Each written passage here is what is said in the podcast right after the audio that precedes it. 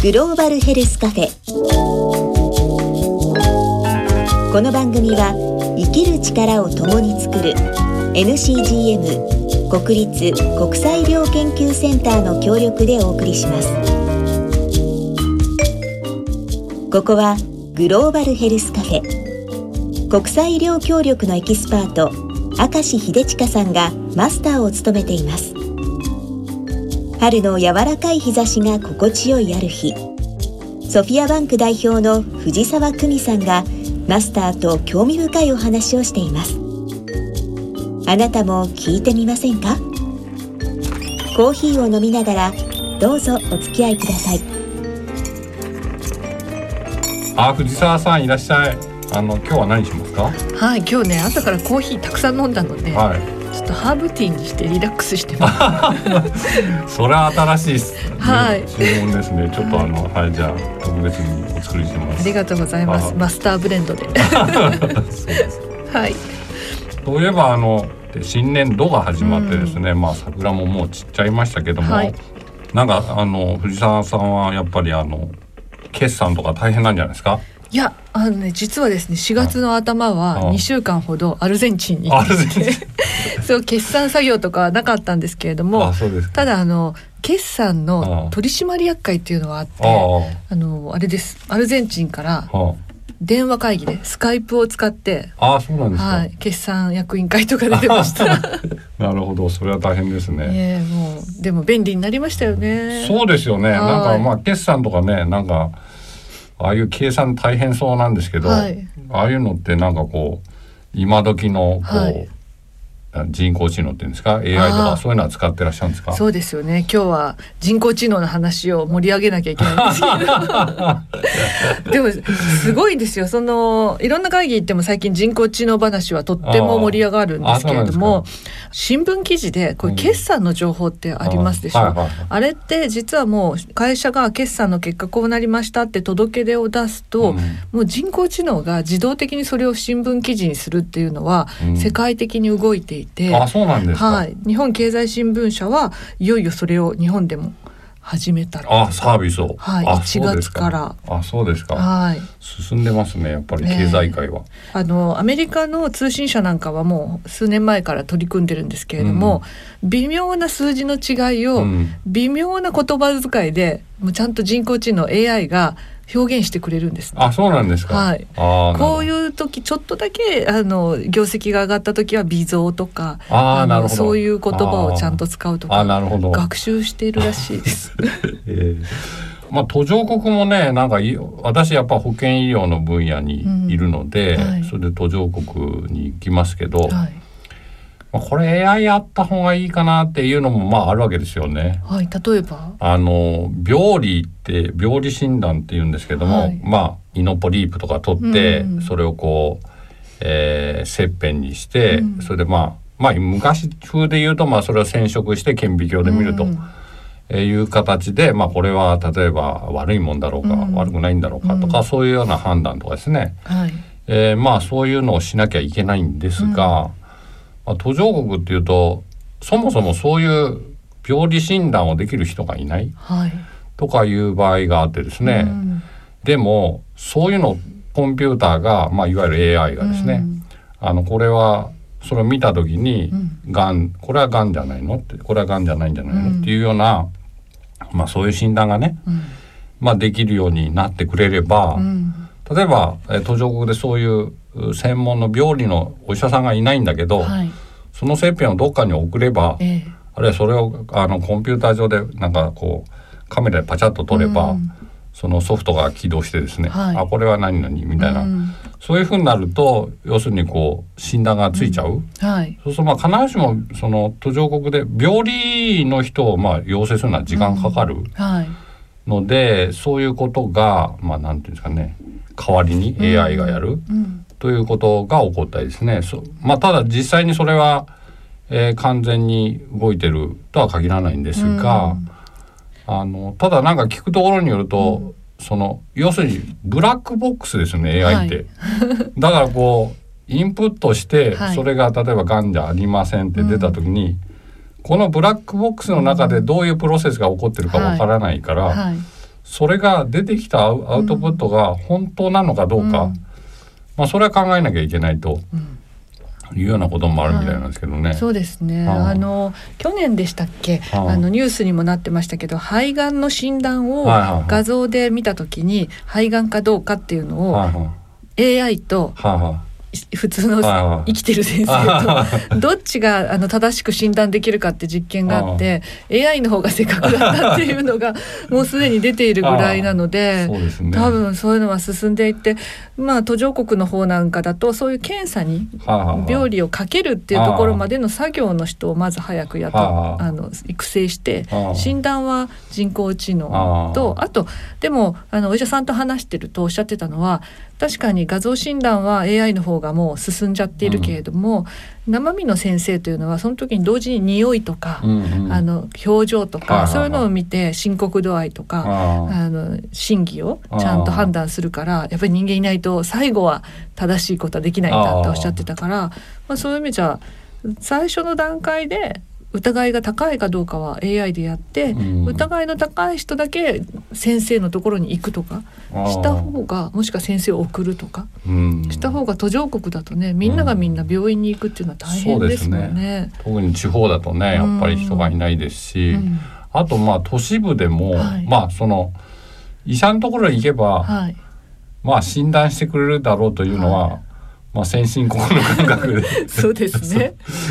なかなかこうあの例えばある国ではですね、はい。やっぱりあの私も直接そこに居合わせたことがあるんですけど、まあお腹痛いと。はい、そしたらまあ日本だと普通ちゃんとお腹を診察してですね、はそれでまあ所見を取って、はい、えーまあこれはじゃあ何々の疑いが強いから、はい、じゃあこういう検査したらいいねっていう話になる、はい、ところがそのお腹が痛いと分かったと、うん。じゃあ痛み止め出してくれっていう。その痛み止めを出すっていうそのそもそもその痛み止めでいいのかどうかはい。っていう判断がね、うん。お腹が痛いと、うん。まあ、痛み止めところがその痛み止めはうん。潰瘍を悪くうん、する薬もあってですね、あで結局あの穴が開いちゃってそまあ。れで手術すると。あはい、だからそういうこともあるわけですよね。うん。だからそもそもまあその病理診断みたいな画像診断の部分と、そもそも普通にこう診察する、あるいは次にどういうことをやった方がいいんじゃないみたいな。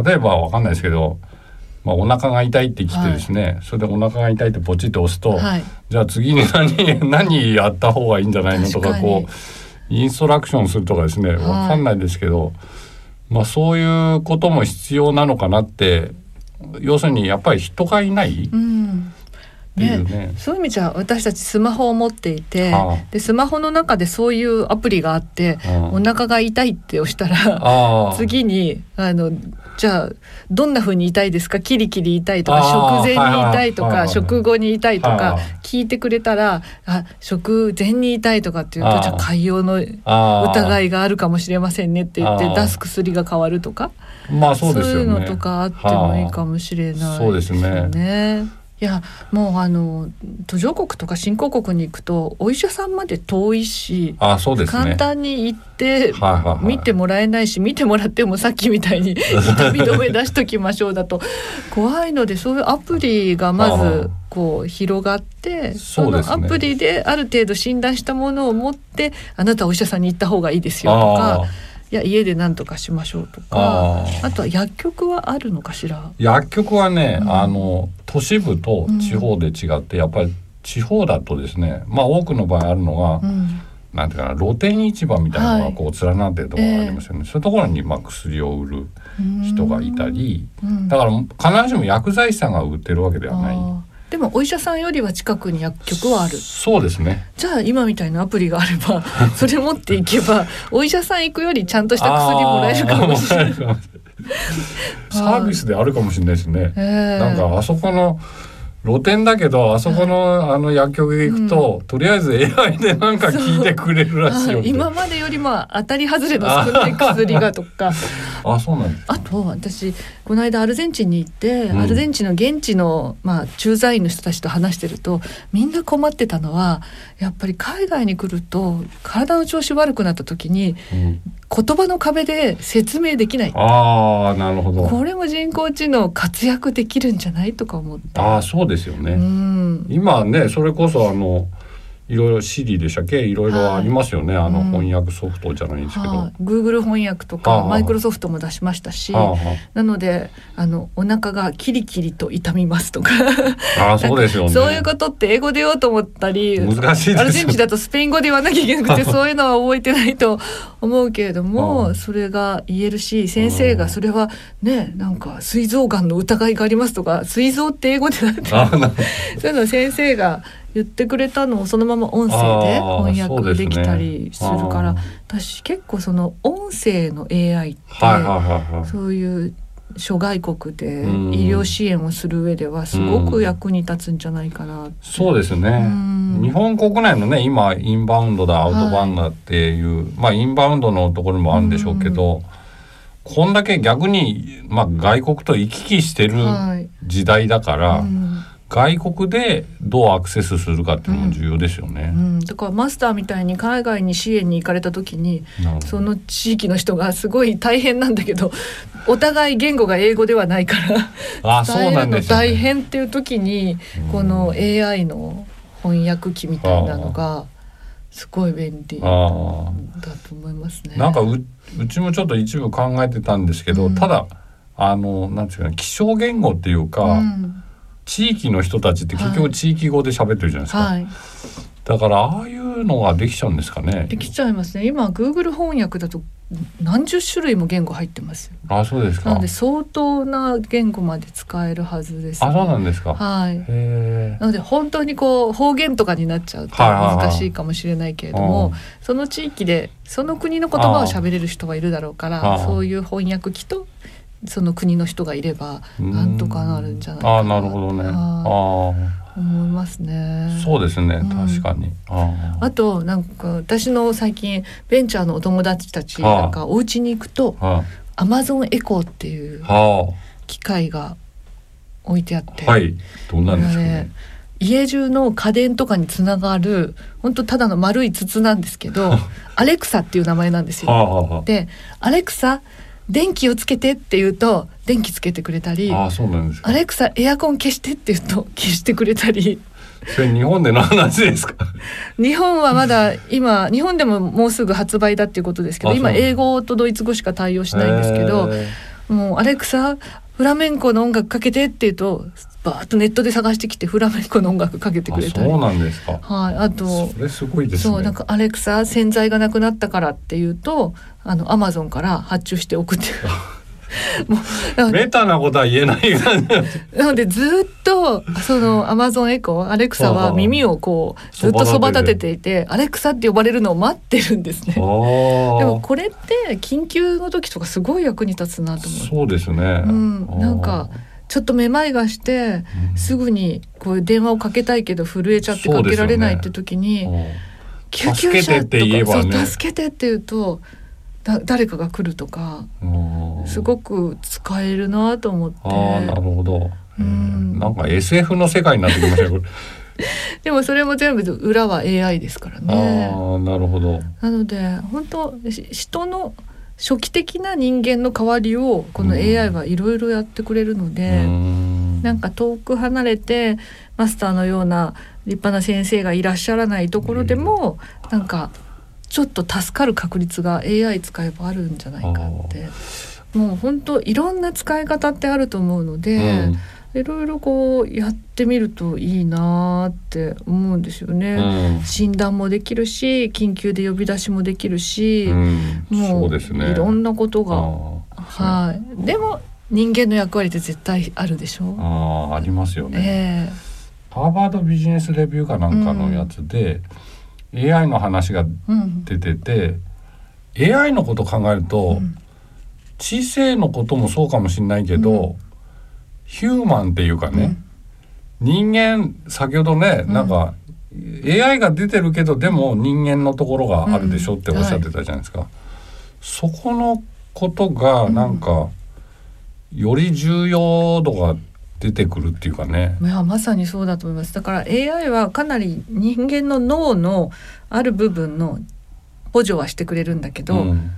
心の共感とか、はいはいはい。そういう部分はまだ置き換えられるような能力は持ってないので、なので人工知能にできない部分というのはその人の言葉にしてない気持ちを汲むとか、うんうん。言えないことを考えて感じてあげるとか、そういうところは人間しかできないのでますますこの人工知能 AI が普及していけばいくほど、うん。人間の重要性なんか試されますよね。すごい大変。なので、そこの部分がよりこう光が当たっていくんじゃないですかね。